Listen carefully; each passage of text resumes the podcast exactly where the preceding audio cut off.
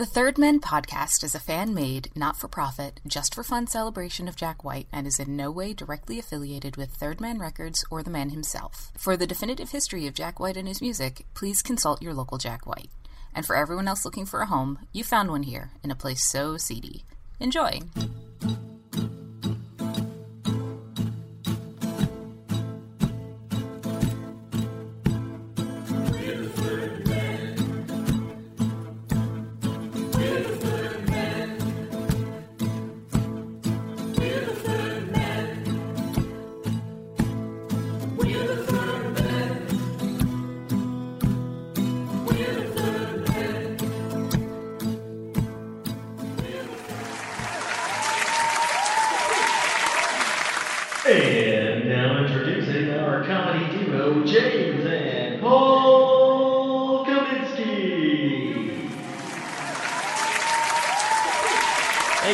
Thank you. My brother will not be joining us today. He's uh indisposed at the moment. Uh, I know you're expecting a comedy duo. I mean, uh, you know, you, we don't need my brother here. We got we got good old James. I know the newspapers call Paul the funny one and and call me the wish would be quiet one. But I'm half of this duo.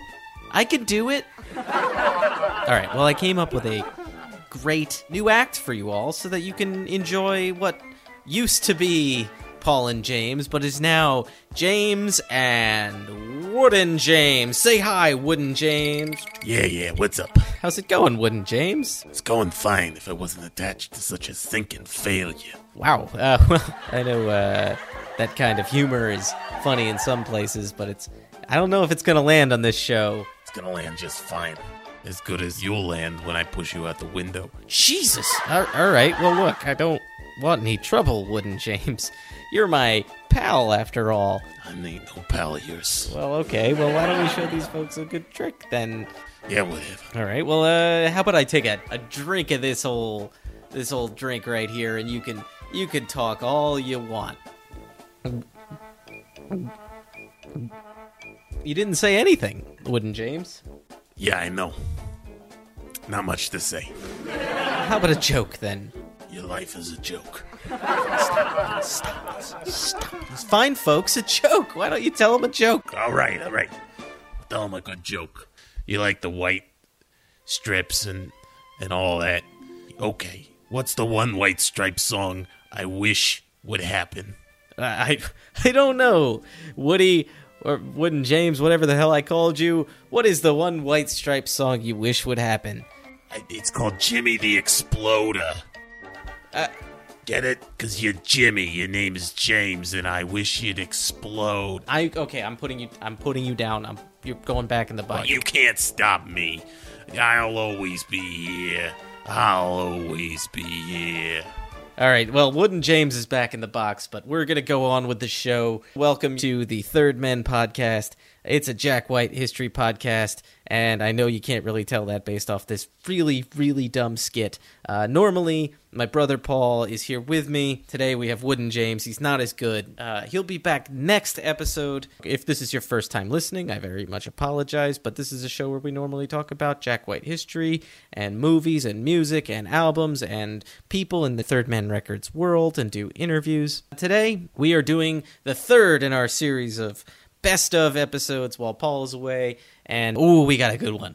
Oh, it's it's so good. This is another best of interview special for y'all. This week we have lined up two of our amazing interviews from this past year. The super talent that is Mick Collins of the Gories and the Dirt Bombs and a whole slew of other projects. We have that interview on here for you. And we also have for you guys the the interview we did with Jim Diamond from the Beatasonics, the Dirt Bombs, producer of some White Stripes albums. He is an amazing talent. We loved having him on. Uh, so you guys are gonna love that. So you guys can just sit back, enjoy, and uh, let's get this started. Yeah, let's get this started. All right, uh, enough of you, Wooden James. All right, let's let's go. Let's get let's get into it.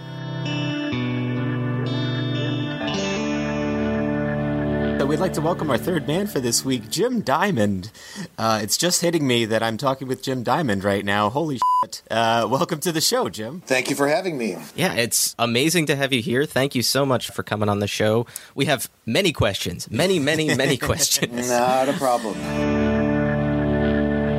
Folks at home listening know that you have a long musical career, and obviously you were there sort of at the birth of the White Stripes, and, and so we'll, we'll sort of get to that in a little bit. But I kind of wanted to start with your own musical influences growing up. You're a multi instrumentalist, you're a singer, you're a songwriter, but who were the people that inspired you when you were a kid to want to pursue music as a career? Oh, when I was a little kid, um, I was born in 1965, so I started get recognizing music, like being conscious of good music, when I was about four or five. I mean, I had their older kids down the street, and they had they played Beatles records for me. They played Led Zeppelin. They played Steppenwolf. They played Jefferson Airplane. They played. Uh, you know all the hard rock, and uh, I heard all this stuff. And CCR, that was another one. It's huge. Nice. I loved CCR when I was four years old. So Cool. I was pretty lucky. I, uh, you know, had the older kids, and um, and my grandmother would. I'd say, "Hey, can you buy me this? Uh, can you get me Fortunate Son by CCR?" and she would she would buy me these forty fives. I still have them. She'd buy That's me these awesome. forty forty fives, and I remember I really liked uh, the Shocking Blue. You know, in 1970. Right. Well,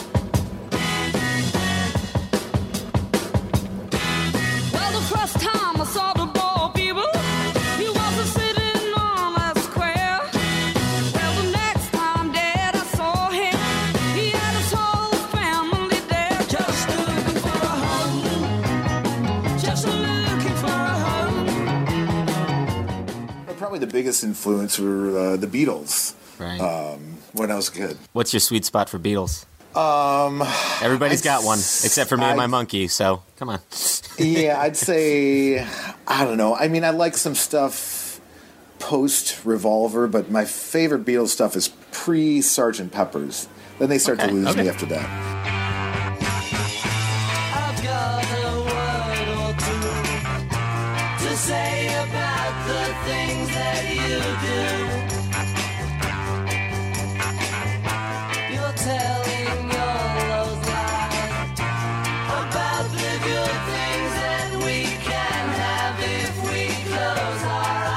But I like all the early stuff, and I like the mid '60s stuff. But you know, it was, it was all that stuff. I heard it, and I loved it, and uh, I just felt like, wow, you know, even as a little kid. So So, through those musical influences, you picked up many instruments and many different kinds of songwriting techniques. Which instrument did you pick up first? Was it, uh, you know, guitar, bass? Did you sing first? What was the first thing you gravitated towards? my parents had a home organ. Oh. You know, this is back in the day, and I would fool around. You know, and I took, I'd figure out the chords, and I was probably seven or eight, and I started figuring. I never learned how to play it well, but I, I would, I learned the chords, I knew what all the notes were, and uh, then I wanted to play guitar. I was about eight, and my parents got me a little classical guitar, and I took some classical Nice. guitar lessons, and Ah, then I played the sax. Yeah, saxophone came up when I was about ten. That was school band. jeez.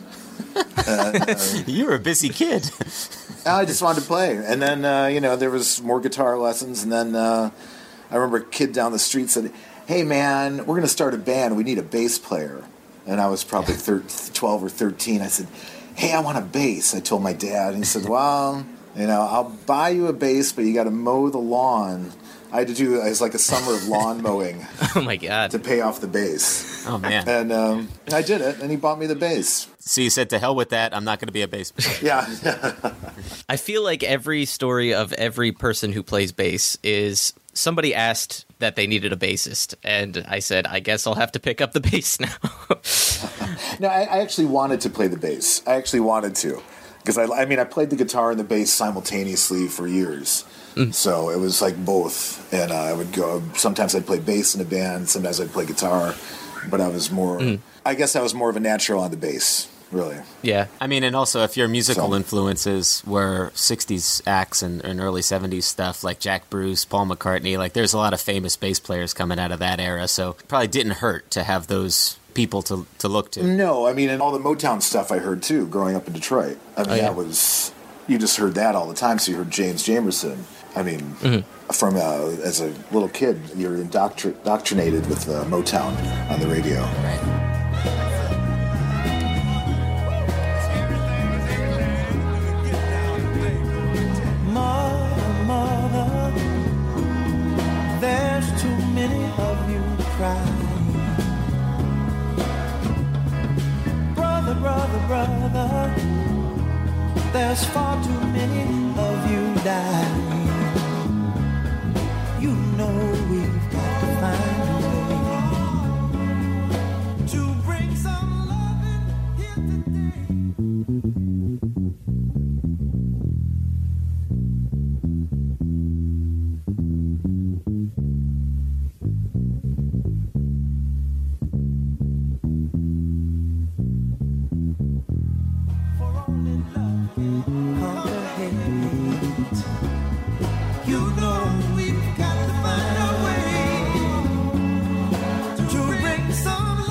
Yeah, I'm sure that was surrounding you all, all the time at Oh, that it's point surrounding in, you. in history. You know, Motown was, Yeah, yeah, it was everywhere.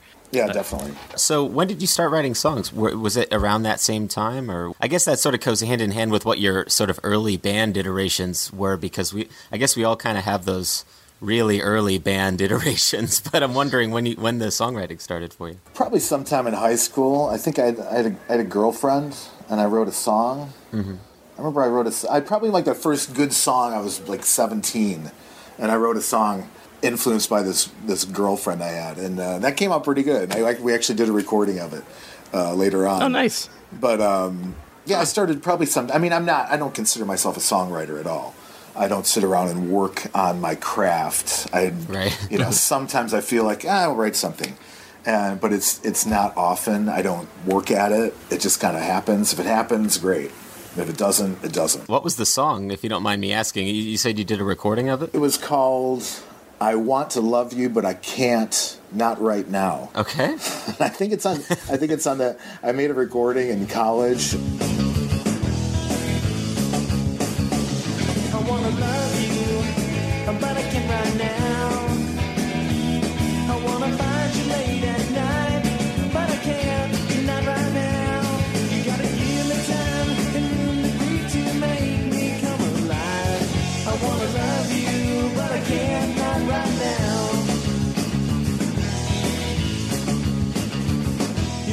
So And I made a recording the. I had this band, the Beatasonics, that you meant that will Yeah. you mentioned. Yeah, we did a recording of it. Yeah, something I wrote when I was seventeen. Nice. That's awesome. That's a lot more successful than the song I wrote about a girl I liked. so, Yeah, I think I saw that thing you do and said, "Oh, that can't be that hard." Uh, and- Yeah, exactly. It was. Spent an afternoon furiously scribbling. I was into hardcore punk rock a lot back in the early '80s. We'd go downtown to shows, and that, that was a lot of fun. That was always a lot of fun. I had to sneak out because my mom was, you know, don't go to that punk rock show. yeah, seriously. Was that the scene? Was it primarily punk rock stuff? There was a lot. I mean, there was so much going on, but you know, we were kids. I mean, we did our own bands too. I had a band in high school with some friends of mine, and uh, called the the Neoplastics after the Very nice. Plasticism art movement of the twenties. And uh, but we but we ended we were playing Ramones covers. You know, it's, we were doing stuff Yeah. like that. You know, we were Nice. just having fun. We weren't we weren't art rockers at all. Uh, Shout out to my high school band Torch. so let's get the list here. So we're sort of covering you growing up here, and, and before we sort of skip ahead to '92 with the Beatasonics, what's the progression of the groups? So were there groups prior to the Beatasonics, and what were they? Oh yeah, there was a there was a band um, when I was in college. We were called the Way Outs, and uh, Very nice. We wrote some songs. It was just a three piece. I was playing guitar. It's a friend of mine on bass, friend of mine on drums, and we would do half originals and then half like I don't know. We do like these Mersey beat covers, and we do these uh-huh. fifties, but we do them at these blazing speeds. We play at house parties.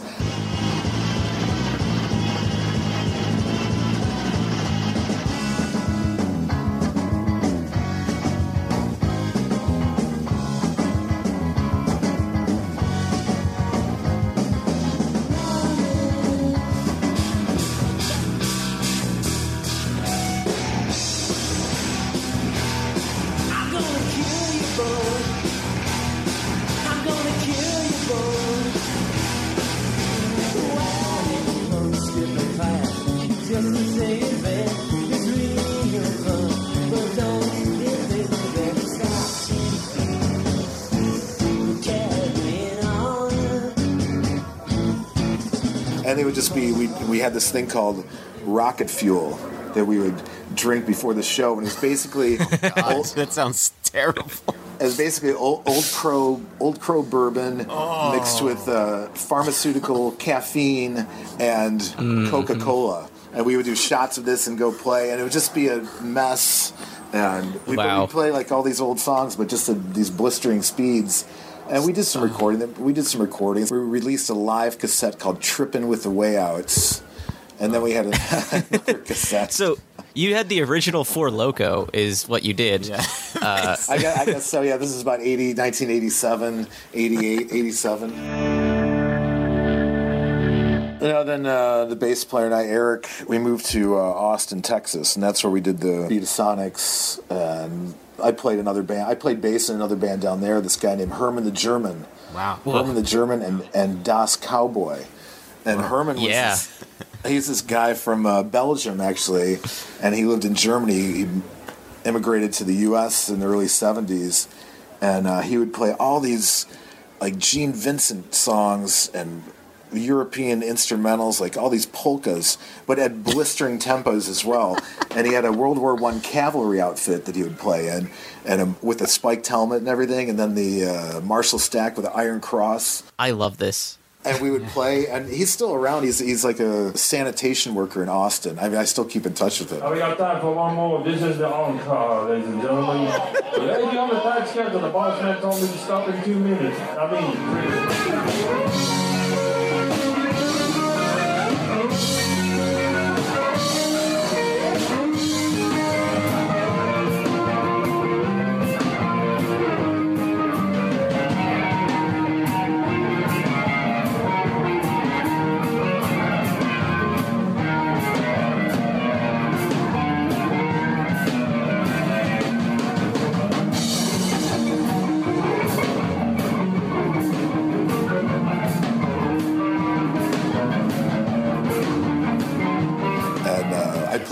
played I bass for him. I saw I saw him play once. I said, "I want to be your bass player," and I freaked him out. And I did become his bass player. But it was uh, Herman the German and Das Cowboy. Are we sure this wasn't an art project by Werner Herzog? Like No. it seems like And then my friend Eric and I did our Beatasonics thing. We were trying to do some kind of I don't, we didn't know what we were doing. We were doing some kind of power popish '60s thing. I don't know.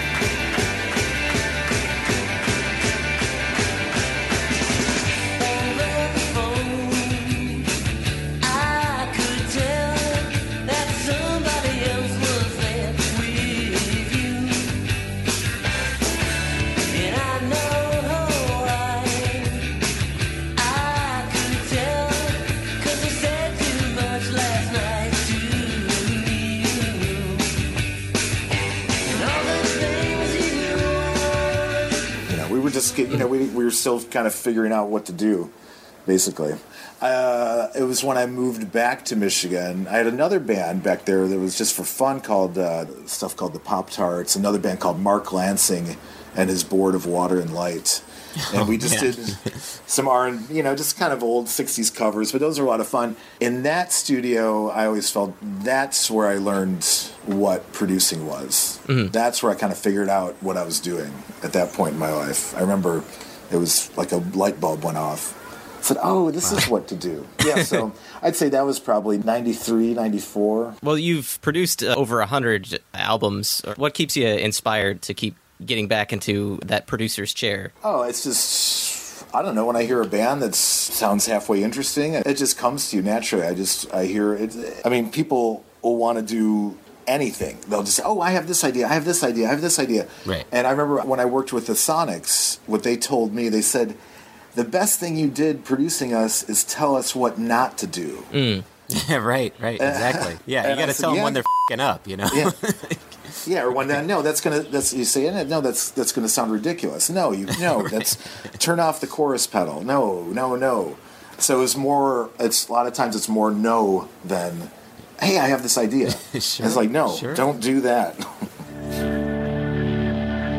You engineered and co-produced the White Stripes self-titled debut album. How did you get to know Jack and Meg? I assume you're back from Austin by this point in time. You're you're steeped in Detroit. What were the circumstances that brought you guys together? Oh, it was just hanging out. You know, everyone would uh, go to the Gold Dollar, this bar Mm-hmm. in Detroit. You've probably heard mentioned. Um, yes. Yeah, that's. I think I saw their first show there in '98 or something, or '97. I don't remember. Uh, but yeah, I saw that. Thanks a lot. Let's bore you for a couple more here. Um, this one's uh, Jimmy. Let's do that.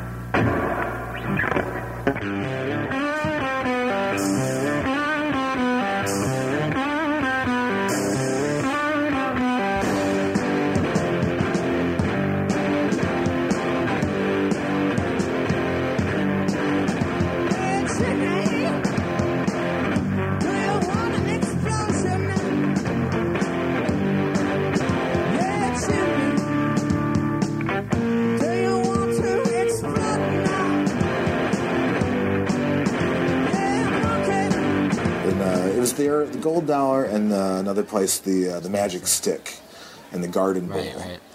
And those were really close to my studio. That was, you know, a few a few Get- blocks ghetto from recorders. yeah, where the studio was.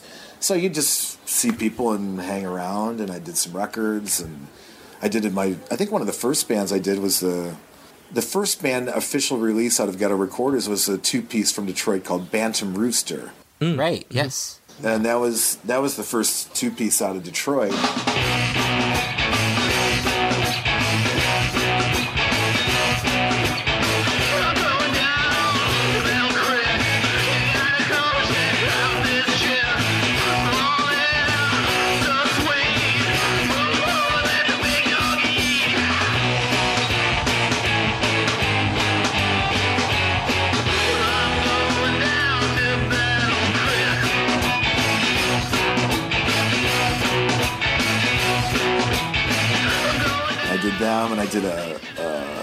Henchman record upstairs. I did half of a Henchmen record uh, called Motivatin', and that was a live party at the studio. We had a keg of beer, and we had a live party in the studio with about 50 people, and uh, made that was the record, or half the record.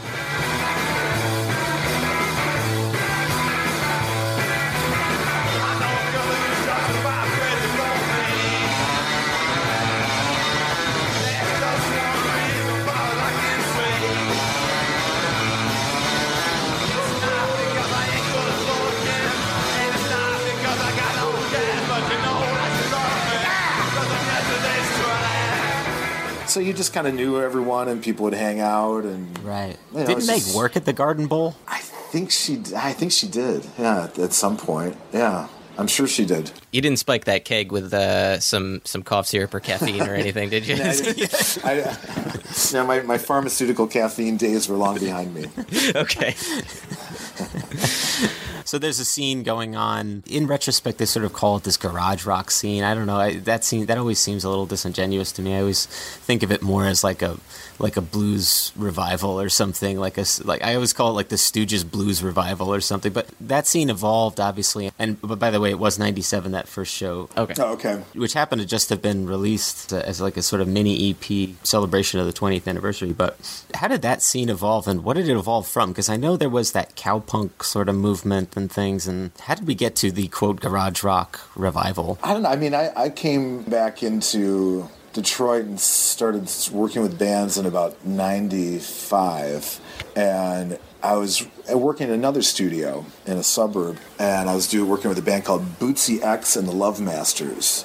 Nice. And they were doing, they were doing, uh, you know, rock and roll, like 60s kind of rock and roll, but doing it very well. And uh, that's where I met Mick Collins and he came in the studio to pick up a record or something from the singer and i had just started this little studio my, I, I moved in downtown detroit and my friend had a little eight track reel to reel and they were you know i said hey john can i you know can i get a band up here you know mind if i uh, use your stuff Right. i'm going to charge like 20 bucks an hour i'll give you 10 i'll take 10 and um, Sure. so there were bands, you know. Then I saw, I saw the Henchmen. I don't know how it evolved, but I, I remember I saw the Henchmen in '96, and I went up to them and said, "I want to record you guys. This is amazing," because I hadn't seen bands like this, and uh, I. But I don't know how they evolved. I think they were just doing what they, you know, the people in Detroit, everyone, everyone I knew, they were just doing music that they liked. Mm-hmm. that they what that, that they listened to. Really, So much like production style, it was less a conscious effort and more of a natural sort of instinct. Oh yeah, yeah. It wasn't a conscious effort at all. It's people just doing records that they liked, like the Detroit Cobras. When I first saw them and heard their 45s that they put out in 1995 or 96, they were just doing records that they, you know, covering songs that they liked. Yeah. And that's basically what it was. No one thought about anything except, hey, let's make a band. Let's. Uh, I like this song. Yeah, you want to do this song by Nathaniel Mayer? Okay, Right. great. And then just moved on from there. So did you just approach Jack and Meg and say you guys want to record a little bit, maybe put out an LP, or how did that come about? I, I don't remember really. I don't know if they got their deal with sympathy and then Jack approached me or if I approached him at some point and said, Hey, I have this little studio. Because I think in 97, at the beginning, I was just had my buddy's 8 track and a little 12 channel mixer. And uh, then I got a 16 track and a bigger mixing board. And I don't remember if I approached them or, you know, he approached me after he got his thing with sympathy. I don't, I don't remember. Okay. Was a sympathy contact a buzz like were people talking about, oh, Jack got a record? I mean, Long Gone John wasn't exactly, you know, Warner Music or something, but like that must have been kind of cool that one of those, Oh, of those yeah. groups got picked up. Yeah, because I mean, our Bantam Rooster, um, Crypt Records put them out. Okay. And then Sympathy did Bantam Rooster as well. And then did uh, the White Stripes, and uh, I don't remember who else he did from Detroit. Well, then he put out, Long Gone put out that uh, Sympathetic Sounds of Detroit Right. uh, record, but that was later, like 2001, I think, something like that. Yeah. But um, oh yeah, of course. If hey, you know, got a record deal. We got a, you know, it's not a it's not a deal. It's not Warner Brothers, but it was Yeah. someone paying for the record. That's amazing. Right. What did you think about like from what we've heard, people knew Jack from other groups. Obviously they knew him from Two Star Tabernacle on the go and obviously he had played with Goober and the Peas and he had been doing all of these sort of oddball kind of gigs and then suddenly he brings you know his girlfriend then wife onto the stage and and he starts making this art piece around her and they become this thing. What were your impressions of that? Were you skeptical at first, or were you more like, "Oh, okay, that's an interesting sound"? Because obviously, knowing them and knowing the scene, it must have you had a different perspective than most on that. No, I was skeptical. Yeah. okay. I, like, I was skeptical. I'm like, ah, what are they doing? You know, I didn't. I didn't but uh, you know, it, it was it was charming. It was charming in its in its way. Sure. It was cute. You know, they had the. You know, other people weren't doing any kind of outfits. I mean, people in Detroit were more like, get on stage with the clothes you walked in with. Sure, sure. No one was wearing red and white pants or anything. Right. Um, right. So that you know, it was, it was a unique thing, and I but I thought, oh man, what the hell is she doing? She's got to learn how to play those drums. But, but, you know, it's just a natural reaction as a musician. You know, I, but it was, it was interesting, and you know, I thought, oh, that's you know, that's good. Yeah, they skirted the line of uh, acting like kids being charming, whereas it could have really skewed into creepy real quick. But they they managed to keep with with charming, at least from what I could tell. Um, Right? Yeah, I I agree. you know, you had pulled in some people to play on their first record, including a Soledad brother, Johnny Walker, to play slide guitar on Suzy Lee and I Fought Piranhas, which wound up turning into one of like the, the signature sounds of the group. Right, right. So whose idea was it to put slide on those tracks? I, it, that was discussed between the Johnny and Jack. Okay, They just came in. Yeah, Johnny's going to play some slide, and you know, that was just okay, cool. Nice. Yeah, they'd worked that out on their own.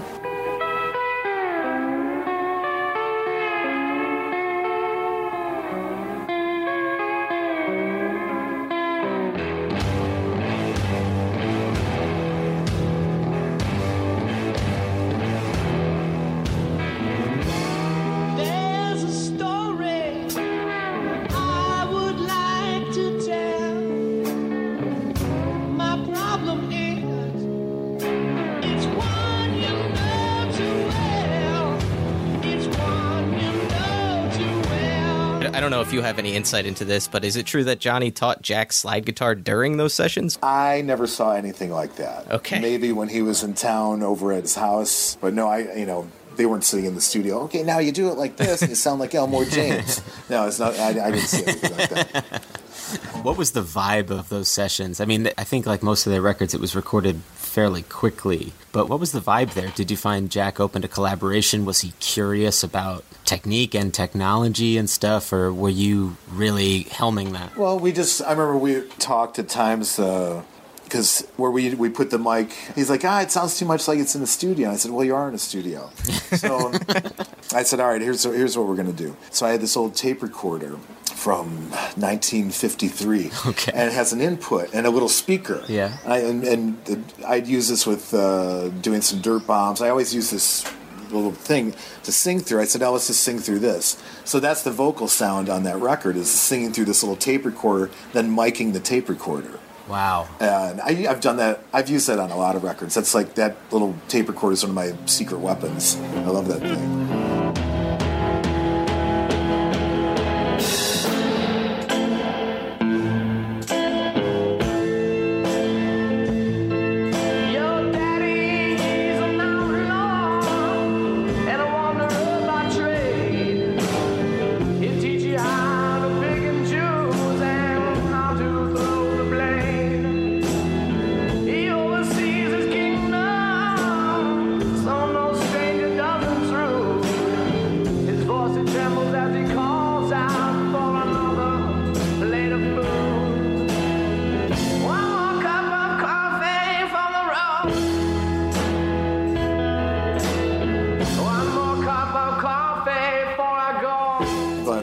That's the sound. And then the sound of the room with a heavy compression on the vocal. And, Yeah. You know, Jack was just singing through a 50, through like a Shure 57. Wow. Plugged into this tape recorder, then I mic'd the tape recorder. So is that what caused the reverb? Because I know that album especially has a little more reverb than many of his later ones. Did that have anything to do with it? No, well, the reverb is a combination of uh, I don't remember if there was any on his amp he used. He had that Silvertone, and he had Silvertone. I think he had a twin, and then I had a spring. I had, I had what's called a spring reverb in the studio. It's a a company called Tapco from the '70s. It's a Tapco spring reverb, and that's on the all over that record. That's that.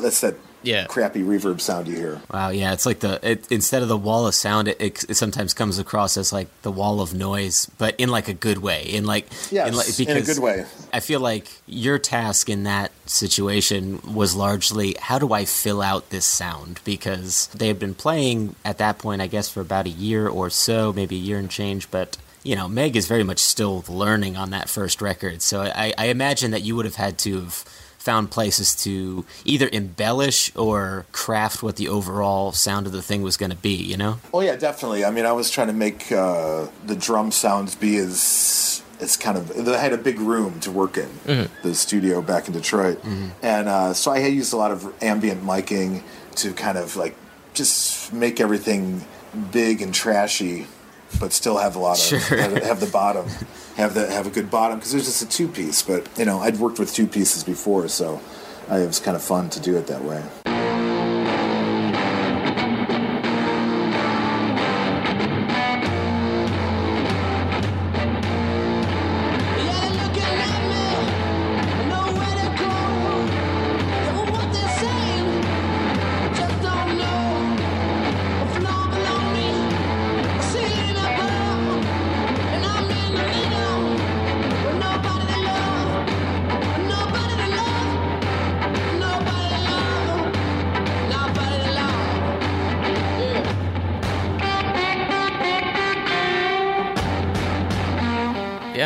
I had read that uh, that there was a school bell used on one of the tracks. Is, do you remember which one that was? Was that Broken Bricks? Yeah, that had the ding, ding, ding, ding, ding, ding, Yeah. ding, ding, ding, ding. Yeah, Ah, yeah. That's okay. yeah. This, that was this bell that Jack brought over. He said, "Oh, I want to put the bell on here." I said, "Okay."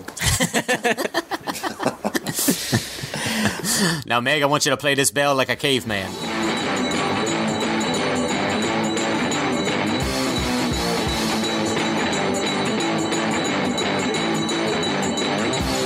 Have any other memories of what that experience was like? And were you happy with the final product when it was finally all finished and mixed and everything? Did you listen to that and go, I have something here? Or was it still more like a curiosity as to the trajectory of that band? Oh no, no. When yeah, as as we were making it, yeah, I thought, yeah, this is this is sounding really good. Sure. You know, it was just it was just that the tracking was a little tedious because at times you know Meg would drop a stick, she'd get off time. You know that that took that was the most time consuming part was just getting through the basics because they they would play the basic parts live in the studio, the guitar and the drums. And I think we did some vocals live as well. If you if you listen to some of the things, I can I think they just I had a little PA system in the studio, and I think Jack sang some vocals through the PA and then overdubbed the vocals later, so you can hear a little bit of a ghost in the background, um, just bleeding through the room mics. I, I can hear it because I know what I'm listening for. Yeah. But Right. yeah, The ideas make me wanna spend. A hundred dollars goes down the pit. Thirty thousand wheels are rolling. And my stick shift hands are swollen. Everything involved is shady. The big three kill my baby. Yeah, yeah, yeah. Wow. After the album was finished, or even during, did you uh, have any contact at all with Long Gone John from Sympathy? Because he seems like a guy whose reputation precedes him, and people would would definitely have some stories about. So I don't know if you had any memories or anything about dealing with him. no, I, I always I always loved Long Gone. He was he was great. He was like you know this eccentric curmudgeon, but I, I always I got along with him great. Um, I was dating a woman in Los Angeles in 2000. So I'd go out there, and she knew Long Gone as well. So I ended up at a Sizzler once in Of course Long. Beach with Long Gone because I think he lived in Long Beach. Yeah, I think yeah we were at a Sizzler. We like we had a double date. And it was just funny. I mean, he, he had his, I don't know if he had a wig on or what. He's, but he was a funny guy, and I always got along with him well. I haven't seen him in years and years, but um, Yeah. only only good memories. He That's he never crossed me. That's good. I mean, he seems like a like a sort of a lovable criminal or something. Like he seems like the kind of guy. He's like he's always got a scheme going, but he's like, ah, look at it. Like he, he seems like a, like a savvy Shaggy from Scooby Doo or something. Like uh, Yeah, yeah. That's there's a great documentary about him. That's that's just eye opening. I haven't. No, I haven't seen. I'll have to look for this. I haven't seen this. yeah, it's called The Treasures of Long Gone John. Available now on Amazon, and I highly recommend it to Uh, everybody. okay, I will. I will look for this. I want to see this. you and the Stripes, that relationship, I mean, you really put a big stamp on their initial sort of sound there. Were you surprised at all of the direction that they would wind up going? Did you keep up with Jack's records as they were coming out? What's your take on the evolution of that band? it's what's natural to me. You know, if they they got really popular, so great. You know, good for them. Right. Um, but yeah, it was just like a natural thing. I'm most you know people were happy for them that they they got the success they did. Right, You know, uh, yeah. Sound wise, their evolution. I mean, I never. I'd, I'd hear. I'd hear. You know, the popular songs on hmm, their later sure. records, and that was about it. But you know, it seemed like a normal progression to me. Right. Yeah. Well, speaking of popularity, there I mean there was a big focus on Detroit at that time, and not just with the quote garage rock scene, but also with you know like right around the turn of the millennium, you had Eminem out of there, you had Kid Rock out of there, you had a lot of different people blowing up in a very mainstream sort of way. And the other project you worked on much in the same way. For instance, Danger High Voltage by the Electric Six, which you produced and play saxophone on, the aforementioned saxophone from earlier. Yep, yep. Uh, do you uh, do you have any standout memories uh, to share about that session? I think we did that in one night or something because it was it was for, it was a it was a forty five for uh, a, my my friends uh, Andy and Patty Uh-huh. had a label in Ypsilanti, Michigan called Flying Bomb, Sure, sure. and it was a forty five. It was a forty five for Flying Bomb. oh wow. Yeah, that was the. I mean, if you have that, go look for that forty five. Yeah. probably press like a hundred. Um, I'm very familiar with the Flying Bomb Christmas records, but now I will definitely look out for the Electric Six stuff, which I didn't know was on there. Yeah, that was just like that was just supposed to be a joke, um, and we came over because I, I was recording the Electric Six back when they were the Wild Bunch. We did a bunch of recordings at that point in the early two thousands, and uh, Yeah, and then I don't know how the saxophone came up, and I had my roommates had a saxophone. I said, "Oh, you know, I can play this." Okay, and then they said, "Oh, what do you want? To, We're going to credit you as Bill Clinton." I said, "That's fine," because it was just a joke. It was just a joke. It was going to be a 45 with 100 copies pressed. And I don't Yeah. remember what the flip side of the 45 is. But yeah, I mean, they just, uh, yeah, it was literally done in an evening. And then I probably mixed it the next morning. High voltage when we touch, when we kiss. Danger, danger! High voltage! When we cut, when we kiss, when we touch. Danger, danger. High voltage when we touch, and when we kiss. Danger, danger. High voltage when we touch, when we kiss, when we touch, when we kiss.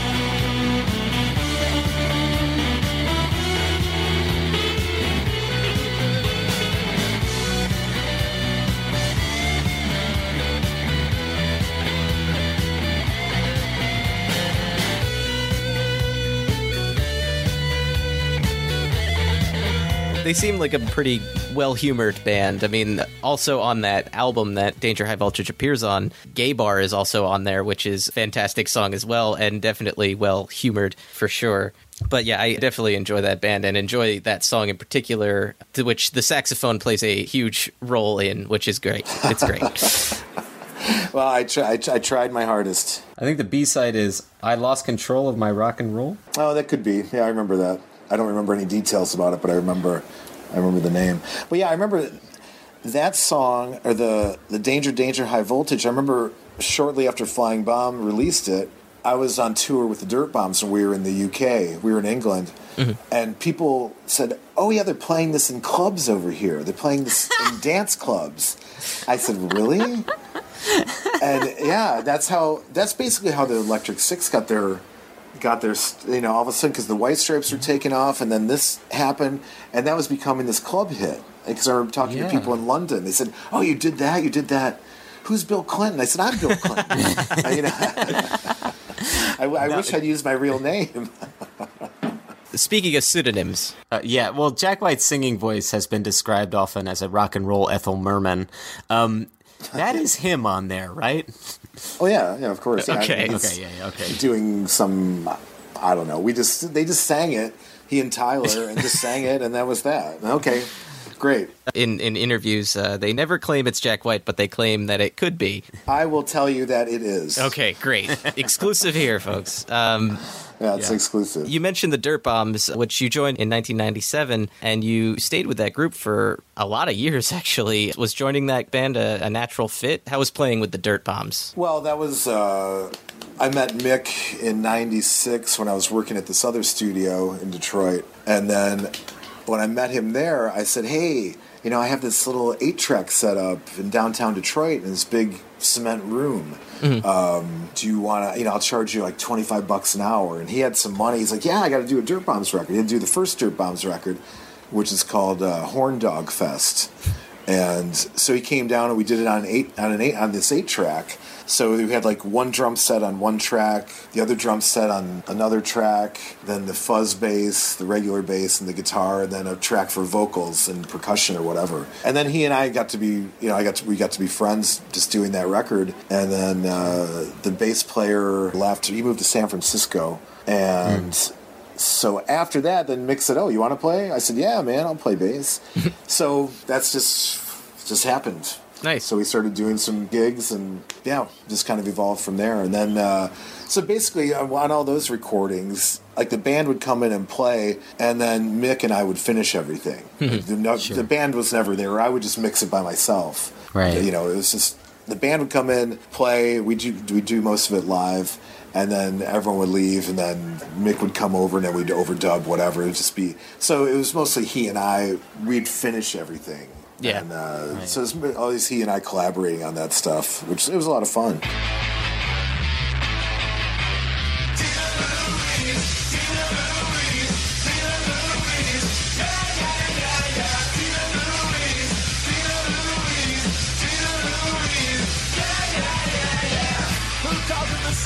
Who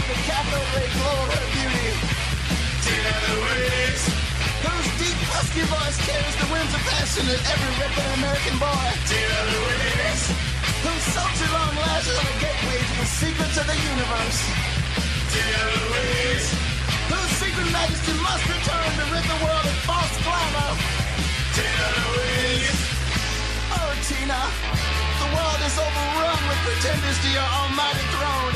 Talk about dream jobs, like just you being able to play with a band and then craft a piece of art from it afterwards with another like-minded musician. That sounds like a blast.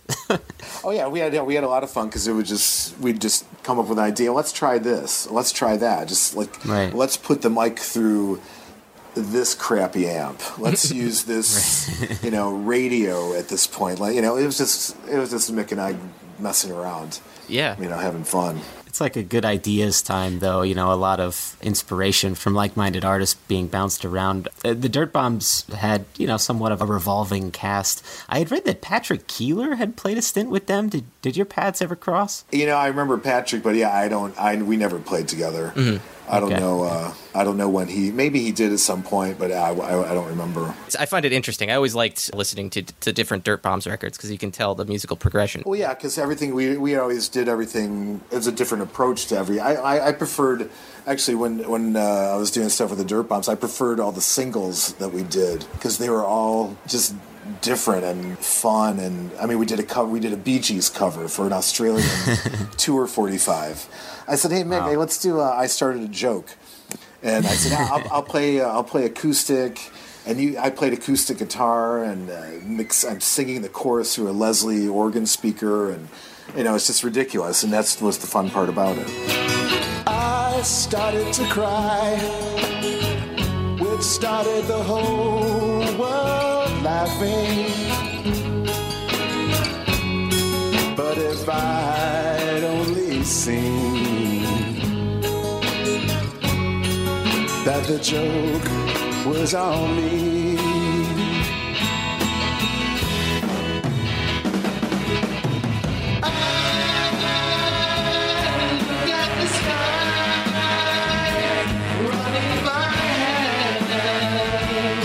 I know the appetite for Detroit music at that point was really high in Europe, especially Germany and Belgium and some Scandinavian countries. Did you do a lot of touring over there, or did you typically stay stateside? Oh no, no, no. We went to. Uh, I had a lot of fun touring in Europe. I remember the first time I went with the Dirtbombs. We went to this club in uh, Groningen, Holland, and that was '98. And they flew us over for the. They they remodeled the club. They had a reopening, and they flew the Dirtbombs over just for one gig.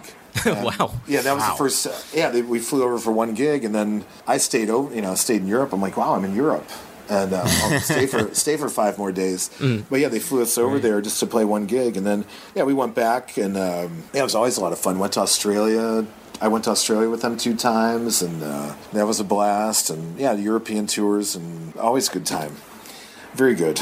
Moving to another band entirely, The Go, their album Whatcha Doin', as well as their unreleased Free Electricity album, they were recorded and engineered by you at Ghetto Recorders. How did you meet that band and or Bobby Harlow? He seems to share a lot of common musical influence with you for sure, as far as classic 60s pop and that sort of Oh, stuff. yeah, you guys are both Beatle Yeah. guys, right? Yeah. Yeah, I mean that was just one of those things. You're just hanging out. I remember seeing the Go's first uh, show at the Magic Stick. I think Bobby shaved his eyebrows and had a dog collar on. Seriously, That seems like him uh, Yeah. from everything I've read. Uh, he, he seems like the type of person to do that, yeah. yeah. So at first I thought, oh man, this is a little put on, but eh, you know, it, I enjoyed doing those. I remember, yeah, because Jack was in the band on the first record. Yeah. And so Matt Smith was actual the, the producer, and so Jack was doing all his all his solos. He's playing all the solos live as the band's recording, and then Jack says, "Well, I want to go back and overdub my solos," and then Matt said, "No." Your Matt said no. You're not overdubbing the solos. Those were great, and they got in a fight about it Oh my god. because he he wanted. He's like, well, I didn't play, I didn't play them very well, and uh, I don't remember how we resolved that, but yeah, he, he played all the solos live.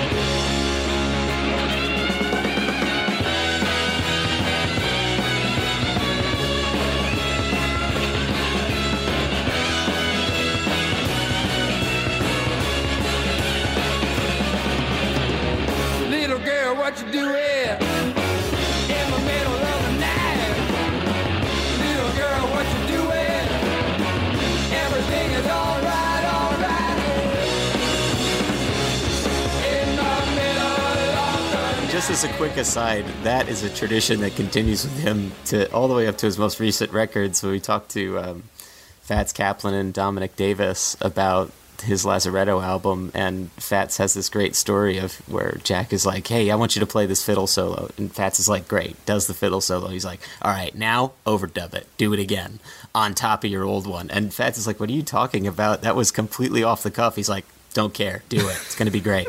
so that's uh, that's a tradition that continues. He wanted to replace what he played. Oh, just He- completely yeah, replace it? completely replace it. And the producer Matt said, "No, you. It's captured great. It sounds great, perfect. I don't want you to touch this." And he didn't. He wanted to redo the solo to make it perfect. The perfection might be why he wanted to redo it. He's like, if it sounded perfect, Yes, I can't have that. Well, that was yeah, that was that was Matt's interpretation of perfect. But I only had a 16 track, and I said, "Hey, man, you know we can't." I only have so many tracks here, Yeah. So we can't be overdubbing guitar solos all day long. But I don't remember how it was resolved. Did Sub Pop ever interject while you were producing that album? Like, I know that they had a hand in some of the sound of it. In fact, they told Bobby and John at some point that they wanted to use the demo records, or at least uh, that's what Bobby and John had said in interviews, that they wanted to use some of the demo recordings instead of the, the professional recordings. Did that ever come across your radar, or Well, yeah, I remember. Yeah, I think that I haven't I haven't heard that record in so long, but I think you know part of the record is recordings that were done at Jack's house and is I think part of the record is, and I I mixed them because we did the whole record in the studio, and then I forgot all about this. Yeah, then Sub Pop liked some of the demos better, so part of the record actually is the de- I can't tell you what songs it's, it's been so long, but some of those songs are definitely recorded at Jack's house with Matt Smith, and then we just uh, I think we mixed them at my studio. Wow, yeah, that's pretty awesome. I think James and I uh, agree we could talk to you for another four hours just about music and, and all this, but but we we really appreciate you being so gracious with your time and for joining us today. It was an honor to talk to you. Uh, I was Yes. you were such an influential force in the music that James and I love so much. So we want to thank you for all that you've done and for all that you'll continue to do and for talking to us today, Jim. Thank you. Yeah. Oh well, thank you very much. No, that means a lot. Thank you. My pleasure.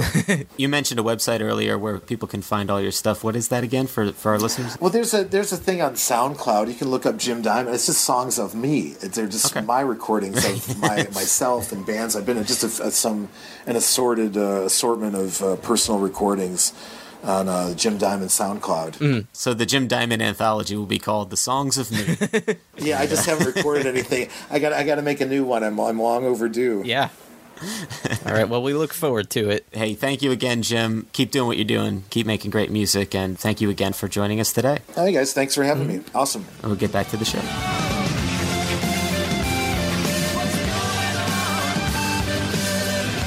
Jim Diamond, right?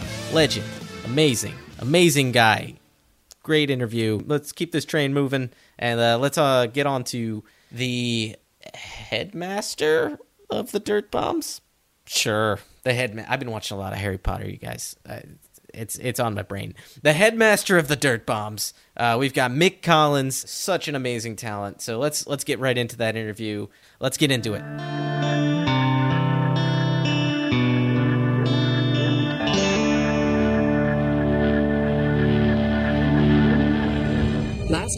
On Star Trek The Next Generation. Welcome back, Kate. Thanks, guys. It's fun to be back. We have you on because you are a Dirtbombs enthusiast. I am certainly a Dirtbombs enthusiast. Thank you very much. All right. And to Mick Collins, who is uh, who we've been tweeting at tonight. Hey, you're always welcome on the show, Mick. Like we we'd like to have you on. What? Are you making a surprised face? Paul, what I are just you heard. doing? I just heard from Mick. He says, "Give me a number." Should I should I put the should I put the number on the internet? Because that's what I'm gonna have to do. These aren't private messages. I'm gonna do it. I'm gonna do it. This is probably a mistake. Uh, I'm gonna do it. yeah. I'm doing it. Do it. If they get back into warp, our weapon is useless. Safety be damned. Oh, Oh, hey, is this Mick? Hello? Hi, this is Mick Collins. Hey, Mick. Mr. Wolf. And now, the conclusion. Hi, this is Mick Collins. Hey, Mick. Thank you so much. We really appreciate you. Thank you. Thank you. Third day that I've been able to talk. Yeah. Oh my God, that So, sounds so you're in luck. Oh, jeez. Well, we're glad to have you here, and we're glad you're talking. My God, can you sing? Is the real key question here. Uh, it's a little shaky. It's, a little, it's a little weak right this minute, but hopefully in a couple of weeks I'll have built it back up again and I can get back in front of a microphone. Okay, that is good to know. That is good to know. James and Kate, you want to say hi here? Hi, Nick. Howdy. How's it going, Mick? Good to talk to you. Thank you for calling us. That's super nice. Do you want to? I mean, I know you're. I know it's late where you are and stuff, but uh, It's like wanna- ten o'clock. Don't even don't even worry about it. Okay. The night is still young. I've only been up like three hours. Don't even worry about it. do well, do you want to tell us a little bit about your philosophy behind the band? What made you want to start this band that sort of started as a singles band and evolved from there? Can you give us a little background into your thinking behind this project? Sure, sure. When the Gories were on tour in 1992, before we broke up,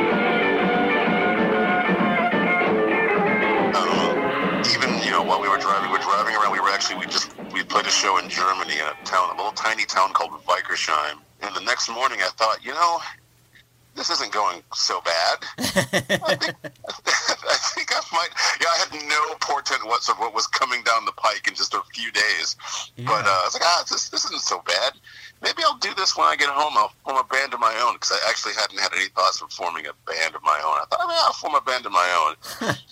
and uh, so I started making some notes towards a band, Uh-huh. and um, and then you know the events of the next week or so happened, and it was like, well, maybe not ever again, ever. and, and, and then, uh, uh, then it, when it, I don't know, I didn't think about it for a while, but then I thought, man, you know, as an art experiment, it would be kind of cool to have a band, you know, and then I started, I, and then, you know, different things happened. And the original idea for the Dirtbombs was that I was going to make 15 four song seven inches Okay. and then break the band up. Yeah. But while those records were coming out, to make a bunch of flyers and stuff for shows that never happened. And then wait 10 years, and then, and then wait 10 years, and then do a book on the experiences of people who swore they were at those shows. Oh my god, that's amazing. Wow. That is genius. That is. Now, did you get did you get around to doing any of those? No, no, not at all. Um, it didn't happen. Uh, I got sidetracked briefly by the idea of trying to break the Guinness World Record for the most records released in a year. Currently being held by Psychic TV. Uh, they did 35 LPs in one year. What? Wow. Yeah. And my plan before I found out how many records they cut was to cut, I, I, I, I took a seven inch record, held it vertically, and then I stacked more 45s against it till I had a cube. and that worked out to 87 inches. Wow. And so then the plan was going to make it. I was going to make 87 inches, and that was going to be the plan. That was going to be the complete output of the band. And then, as I started on that, Horndog Fest was originally a three seven-inch package. Uh-huh. Um, and I started doing that, and then uh, In the Red Records, finally realized I was serious about making it all seven inches, and they balked at that. Yeah. and uh, it became the it became the album. Wow. And then that was the beginning of the downward spiral into actually being a band as opposed to an art project. Sure, sure. You're a comic book guy. Marvel did that with uh, a character called the Sentry, where they talked about the Sentry as if it was this lost creation by Stan Lee from the Silver Age, just to whip people into a frenzy about this character who was really just sort of a Superman knockoff, and uh, and, and it wound up getting all these legs, and people got really interested in the Sentry. That's so funny that you that you had that idea before they did, and that's crazy. That's really really cool. And and we were talking a little bit about this notion that uh, you know even Jack had experimented with the the idea of like doing a bunch of 45s and then you know sort of having that just be the output and then maybe compiling them later, maybe not. But it seemed like It, it always it, it's, it's a great idea, but it is a logistic impossible. It's almost impossible logistically speaking. I won't say it is totally impossible. It's not totally impossible, but it is almost impossible Yeah. at the level that I'm at and that Jack was previously at. yeah, yeah.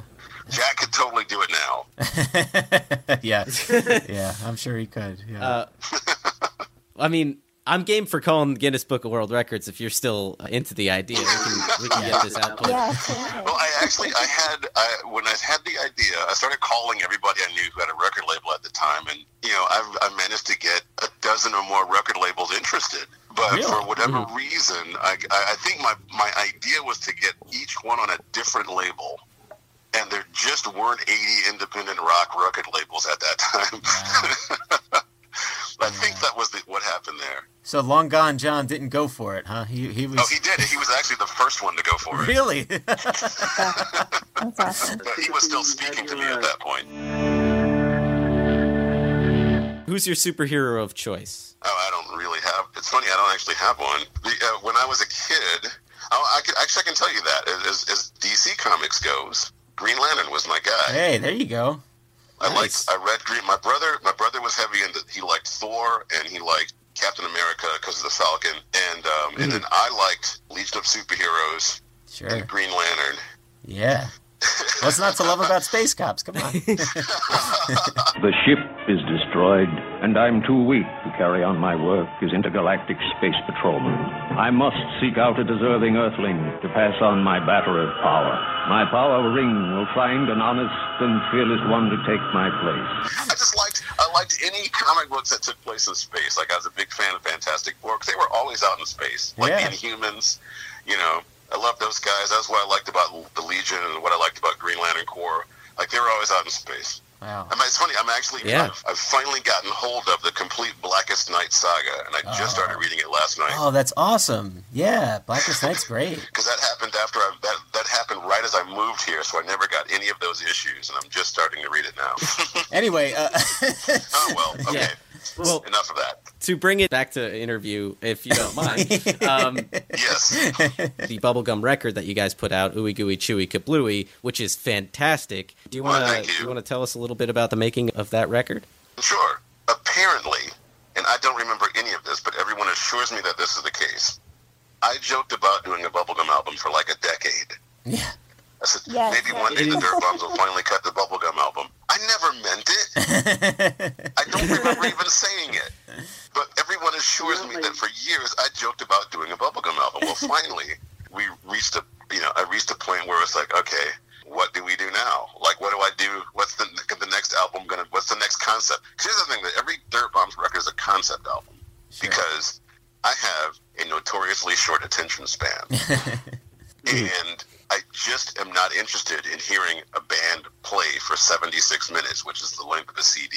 I mm-hmm. just don't care. Like, no, no there, there's probably less than a half a dozen groups who I would listen to for that long, and so I figured, well, if I don't, if I'm not willing to put up with a band for that long, for that longer than 40 minutes, why should anybody else? Why should I subject somebody to that? Sure. I wouldn't want to listen to it. I'm not going to make somebody else listen to it. Well, so like original LPs used to be about 40 minutes anyway, about that Yeah. much, and then CDs kind of changed the game. So Exactly. Yeah. And for and for you know, I'm a I'm a singles person. I, I mm-hmm. like I enjoy 45s and EPs more than I enjoy a full length LP unless it's unless it's great. But in any way, any event, in order to make an L, because I like singles so much, LPs are a huge pain in the neck. Yeah, And so my reasoning, when I, you know, as far as the Dirtbombs goes, my reasoning is that the record's got to be interesting enough for me to make. if I'm going to make somebody else listen to it. Sure. So to that to that end, every album has had a different subject matter. You know, like we're gonna you know mm. got a punk album.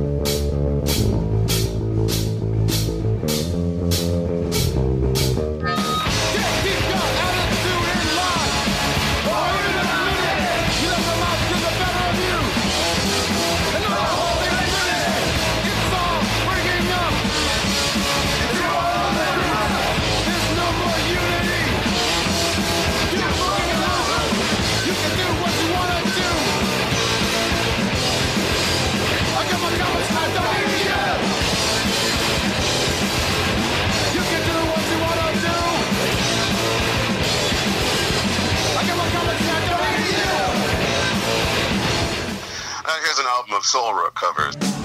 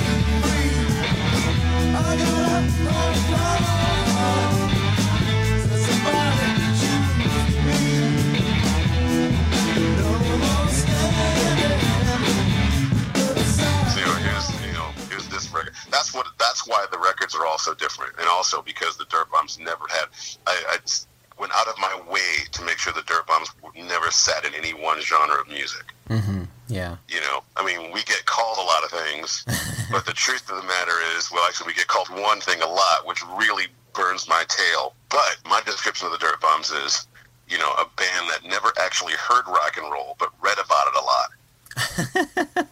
That's that's interesting. Yeah. So it's it's almost covering rock and roll in a way. Yes. Yeah.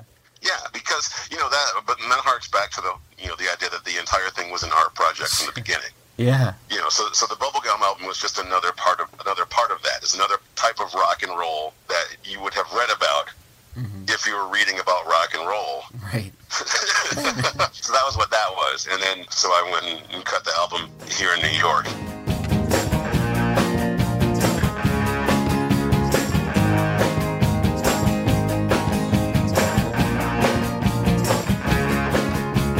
feeling kind of strange.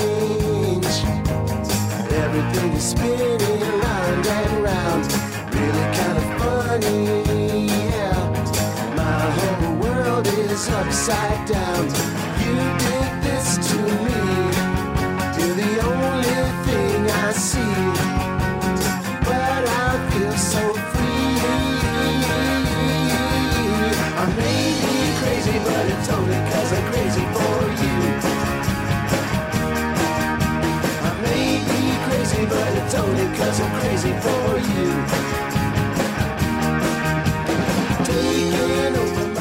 I have a burning question on the tip of my tongue here, and it is, and it is, what band would you listen to for seventy minutes? That's you That's know, a good question. if it's a short list, you know, it's probably you know. Yeah, it's a real short list. um, Well, all right, why why don't we start with the White album, uh, the, the the Beatles double album? That's about seventy minutes or so. How about that one? Oh, oh, oh, White Album. Yeah. All right, I have not listened to the White Album all the way through, probably since 1979, when I liked it. Oh no. It's actually my it's the White Album is my my favorite Beatles record. Yeah. actually. Yeah. I know. I mean, it's Revolver and the White Album, and then everything else is kind of down in the pile there. Anything? Anybody else? Any other fandoms of you? I know we're putting you on the spot here, but you know. Uh, no, Funkadelic is probably the only. I All can, right. I can sit and listen to Funkadelic all day.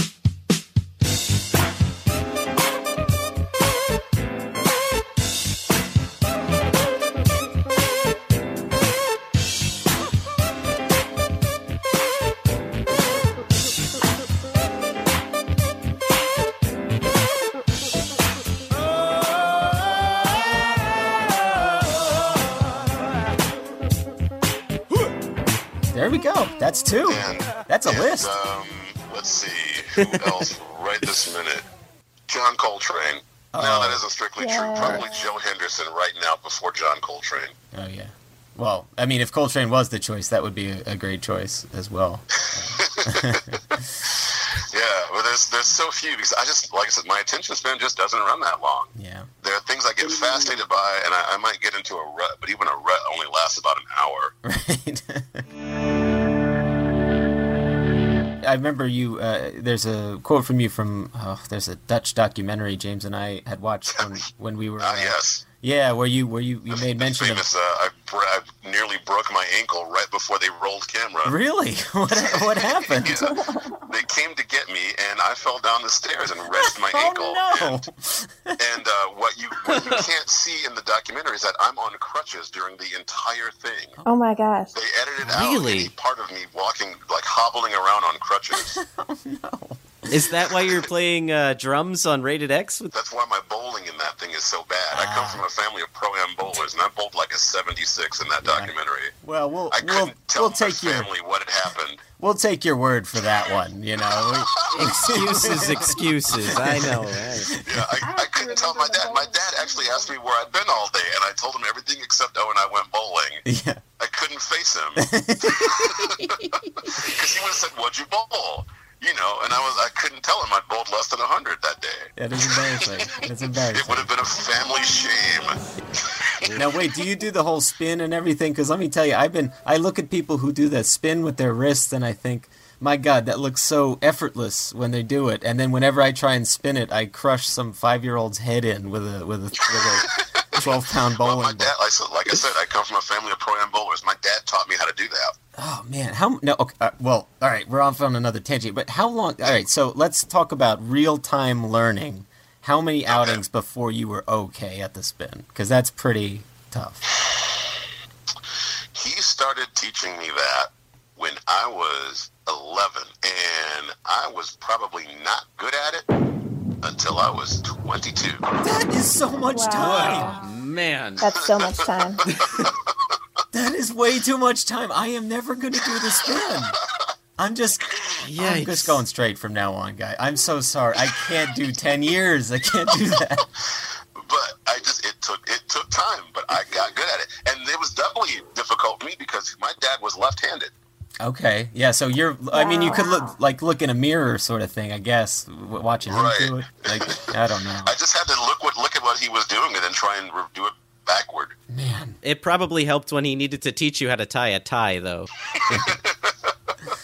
Yeah, I have learned how to tie a tie three times in my life, and I've forgotten it each time now. you, you and me both. I, I don't think I'm ever. It's clip-ons forever for me with that. Yeah. You have enough Dirtbombs members, previous members, to create a bowling league. Has This is that ever crossed your mind? yes, there are enough ex-Dirtbombs to form five other bands called the Dirtbombs. oh, oh, hey, speaking of ex Dirtbombs, you can answer this for us. Patrick Keeler, when did he play with the Dirtbombs? Or did he? He did. He did. Yes, he played with the Dirtbombs towards the end of our 2006 tour. He did the last half dozen shows. Wow. Nice. Pantano had a cat that fell ill while we were on the road, and he blazed home. And um, Keeler was in the opening band. Huh. He wait, Very what? cool. In 2006? That that was Raconteurs tour time. What was he doing? Um, it was uh, they hadn't really happened yet. Okay, all right. So maybe early. It might have been 2000. No, no, wait. I'm sorry. It might have been 2003. Oh, okay. It was okay. sometime between 2003 and 2006. So Keeler sat in.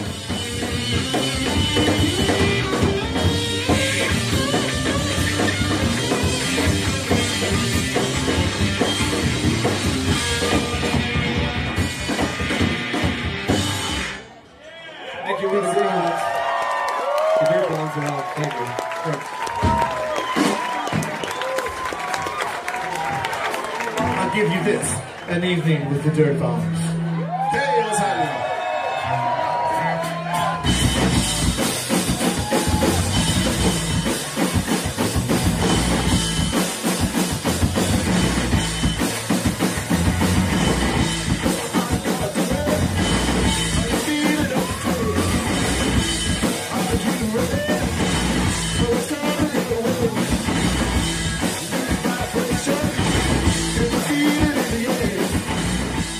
What do you think he bowls? You think he bowls like a 107? He's probably pretty good now. yeah. Now, if you had to pick Nick, and you're on the island from Lost, and you're trapped there forever, and you can do music or you can bowl.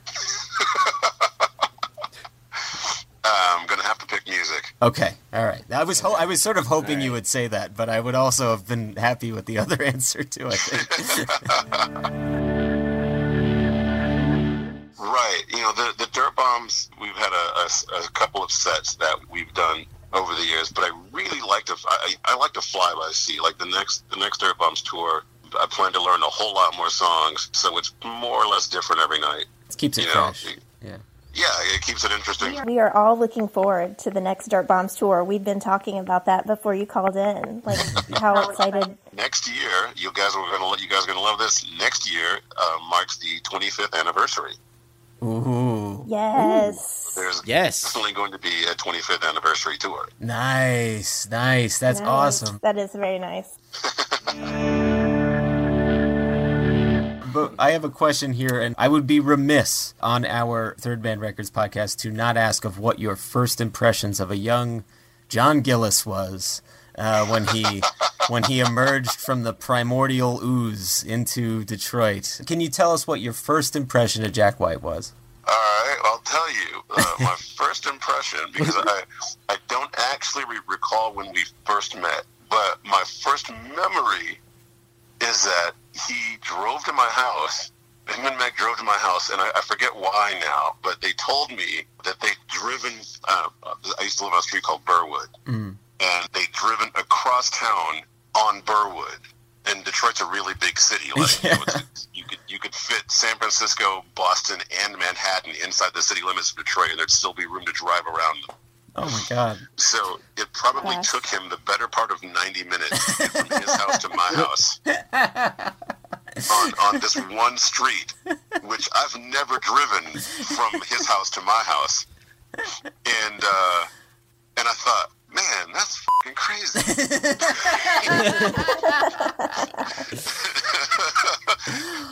Wow. Uh, I think I said something with this kid's probably out of his mind. Yeah. Something along those lines. Yeah. And that's the first memory of Jack. I remember thinking, man, that's weird. you know what? That tracks with everything we've ever heard about him. You know, he's like direct, you know, directions are for the weak. I'm trying to work. I got to work hard to put myself in this car box and drive across town.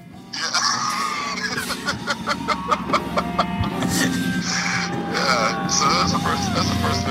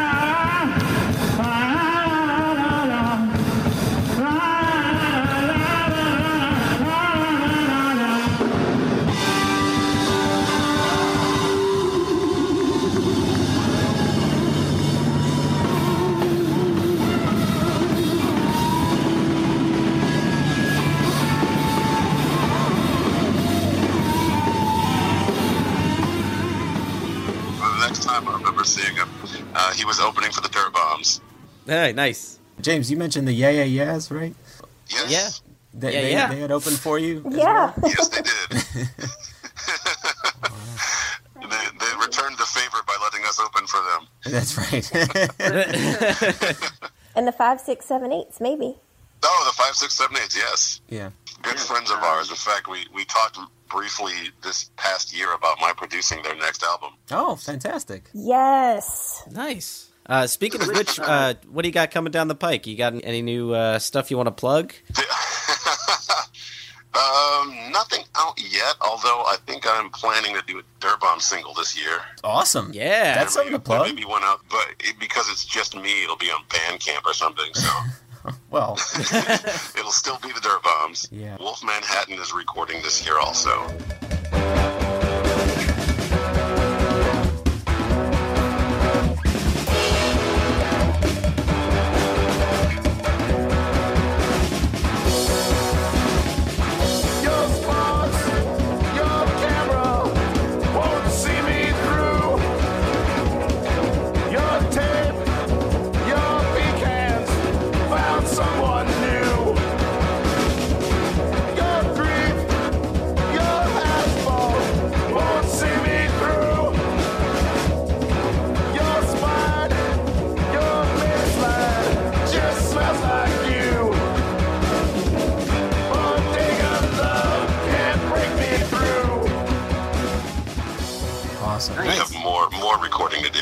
That's fantastic. We'll look forward to more music from you. We've been enjoying James and I, you know, really getting to know your catalog, and obviously Kate has been a fan of yours for quite some time. I'm assuming that the label you dislike that's associated with the Dirtbombs is garage rock. Is that the genre that you dislike? Yes, when that- people that say, is the "Oh, the key Dirtbombs word, are yes. garage."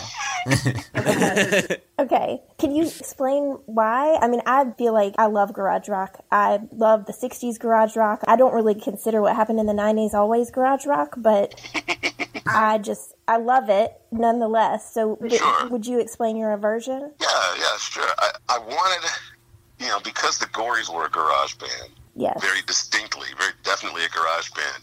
I wanted to play rock music in another. I want another rock band that didn't have that association. You know, you know, it wasn't that I just like I. I I'm, I'm kind of with you on the whole '90s garage rock. Like it's not really.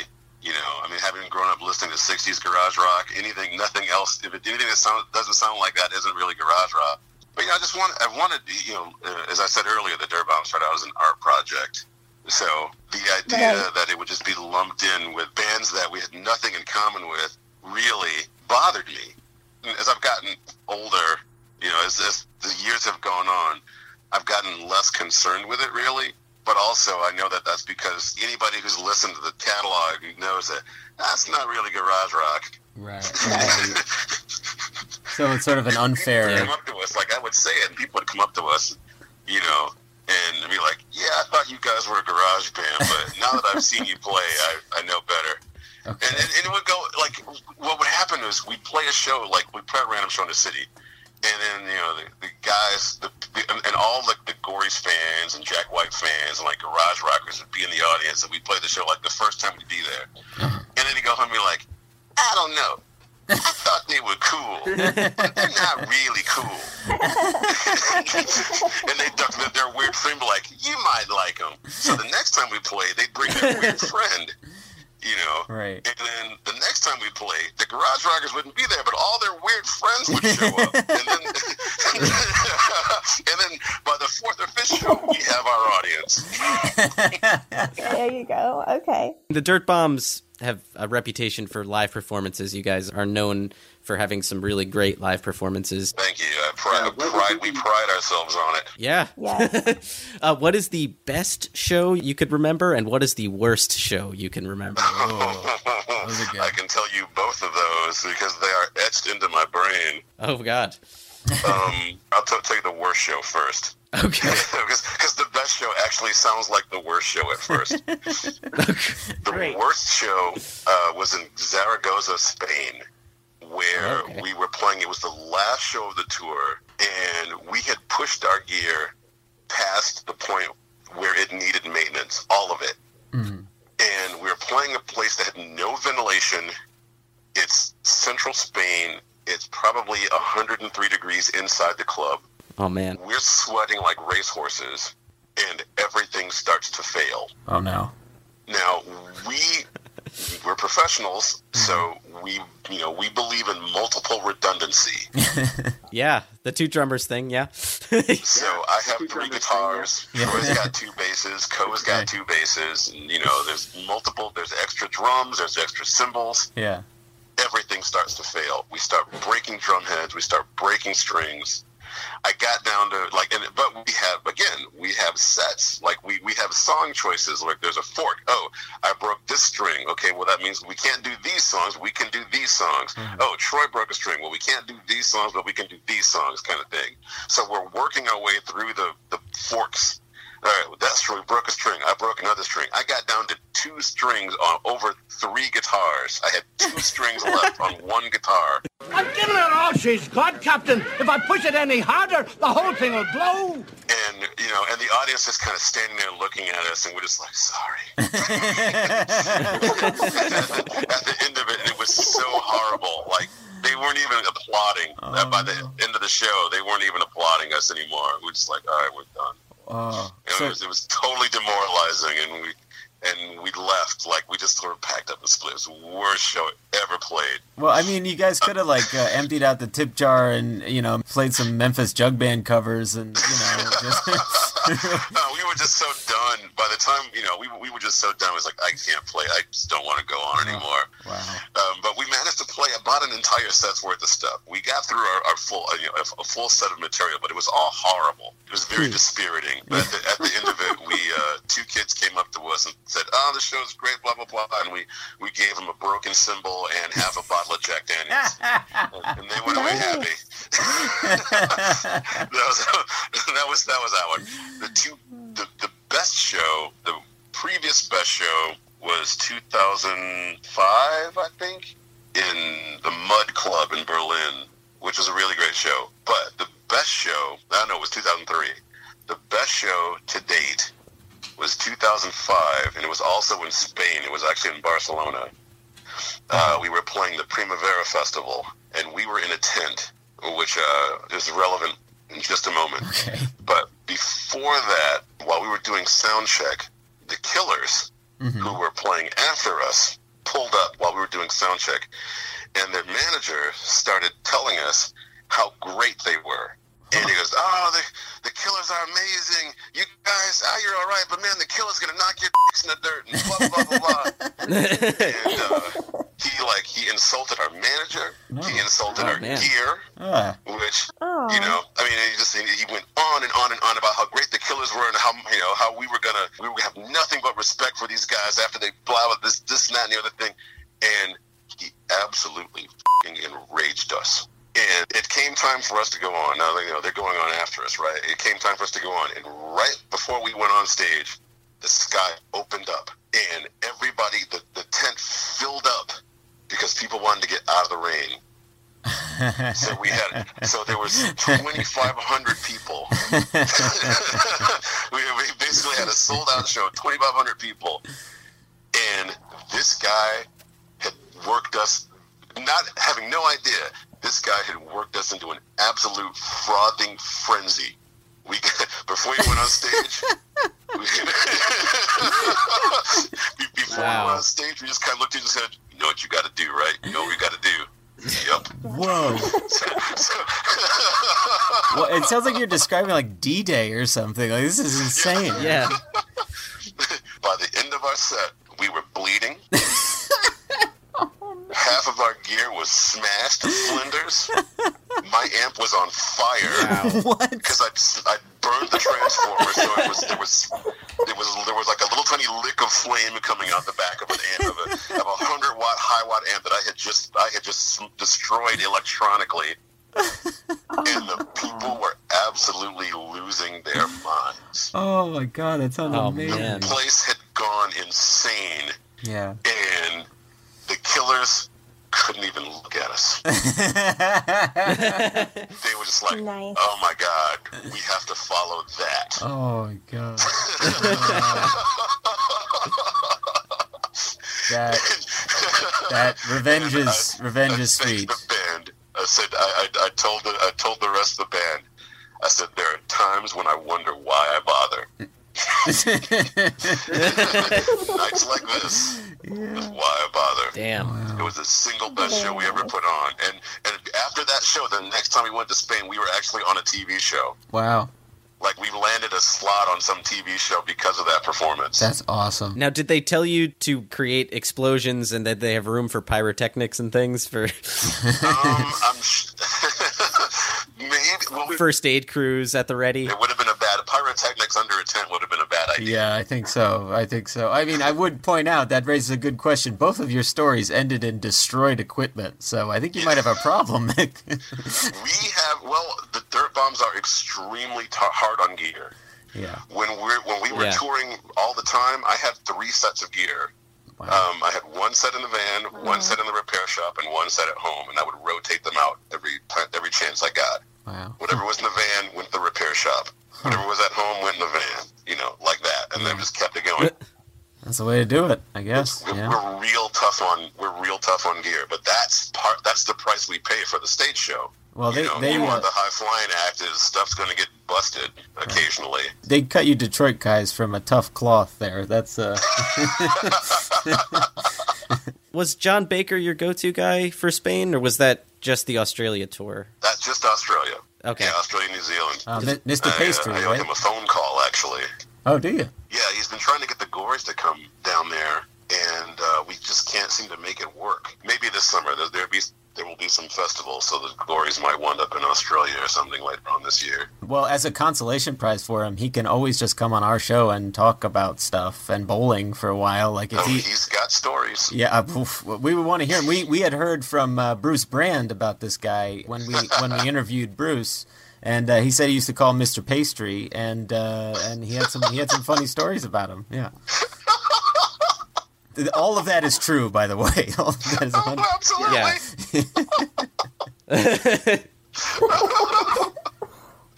All right, sorry. Uh, yeah, yeah, Mr. Pastry. oh no, I think I might have got Bruce in trouble. Uh oh. Yeah. No, no. Please quote. Please quote him on that. Um, No, no, no. It's fine. No, Bruce, Bruce is not lying to you. I do have one more quick other question. We have been racking our brains trying to figure this out. We have no idea who E Wolf is. But we all want to know. Yeah. So we I can tell you what his name is. He's he's been in a few bands Okay. around Detroit. okay. But yeah, E-Wolf, E-Wolf is his name. It's been his name as long as I've known him. Fair enough. It's like a superhero name. yeah. It's one word, like, yeah, E- E-Wolf is one word. we found that it more often than not it takes some digging to find some of this stuff out and to get a little more insight on the people who were there at that time. And so we really appreciate you shedding some light on it. We uh, where you can. That's very nice of you. Thank you. Happy to do so. Yeah. I am so so happy and thankful that you joined us on this call, Mick. You have no idea how, how happy you've made, made us, and I believe Kate as well. She's smiling. Uh, she's beaming. Kate is beaming. Right now. Yeah, this is, I mean, this is the best surprise. Thank you so much. Well, I'm glad you guys had a good time. Yes. Don't be a stranger. I would ordinarily be live tweeting this, except that I I had to move rooms, so I was not able to live tweet the interview here. Uh, I think that I think that makes it dead dead tweeting. I think you're dead tweeting. We're such big fans of yours. Thank you so much. And hey, have a great evening. It sounds like you got a lot of fun stuff planned for tonight. You were just you just got up. You're moving around. It sounds like you got a lot going on. All right, yeah, I'm gonna, I'm gonna go uh, have an exciting evening of listening to records happening right now. you and me both. Take care, Mick. Thank you so much. You too. Bye bye. Thank you guys. Bye bye. Bye bye. Bye. Good night.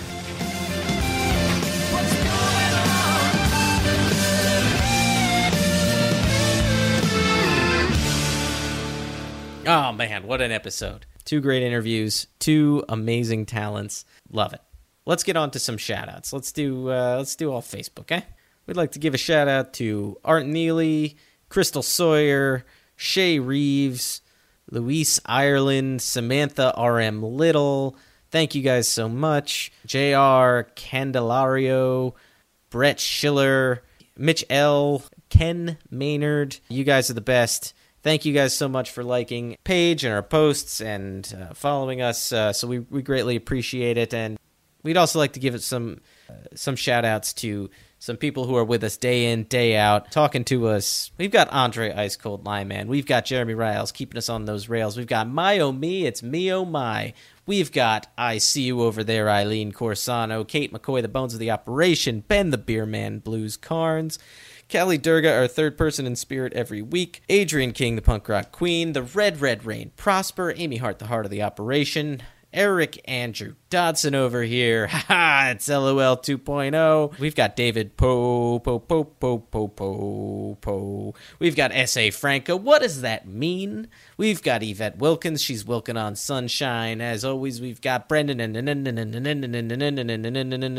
Smith. We've got Brian Walter. Be nicer to me. There's no right opinion for you here. Go away. And the Brett Three killed my Garsky. See, I get a little less sing songy with it every time. And if you'd like to be one of those shout outs, you can find us on Facebook at facebook.com slash thirdmen. You can find us on Twitter at thirdmencast, Tumblr, thirdmenpodcast.tumblr.com, WordPress, where we host our show and show notes, thethirdmen.wordpress.com. We've got our Gmail where you can send us some listener questions. If you ask it, we will answer it. Thirdmenpodcast at gmail.com. You can find us on Pippa. Pippa hosts our show. It is a wonderful platform, uh, so you can find us on there. Just search The Third Men and you will find us there. Also, find us on YouTube. Search the Third Men Podcast on there. We do some animations and visualizers and such, as well as feel free to rate, review, and subscribe to us on iTunes. It greatly helps our visibility to uh, new prospective listeners, and we'd we'd greatly appreciate it if you could rate, review, and subscribe to us on there. That would be fantastic. We'd also like to thank Sam Kubert and Tom Valenti for the help with our theme song, as well as Susanna Roundtree for the wonderful intros and outros of our program. And I think I will leave you guys here with a cliffhanger of what is going to be happening in next episode. It's very exciting. We had these two interviews in this best of, but we've got a brand new interview for you lined up for next week. Paul will be back. He will be here. I will be here, and so will Ko Melina will be here as well. I hope you enjoy it. It's going to be a it's a doozy of an interview. She is just fun to talk to, and we hope you guys enjoy that. She's a Dirtbomb. She's a part of the Knockouts. She took the photos on the first White Stripes album. She is a talent, a, a tour de force, and uh, you guys are going to love it. So until then, though, as always, I will be looking for a home to get away from my puppet because he is he is just annoying the crap out of me. Yeah, yeah, whatever. Yeah, Wooden James, I know, I know. Get him, get him out. I need a home away from. Does somebody have like Craigslist? I need a, I need a place. Get me away from him. Well, see you next time. Bye. For more information or to contact the show, visit thethirdmen.wordpress.com or email at thirdmenpodcast at gmail.com. Also visit at thirdmencast on Twitter and search The Third Men on Facebook. See you next time.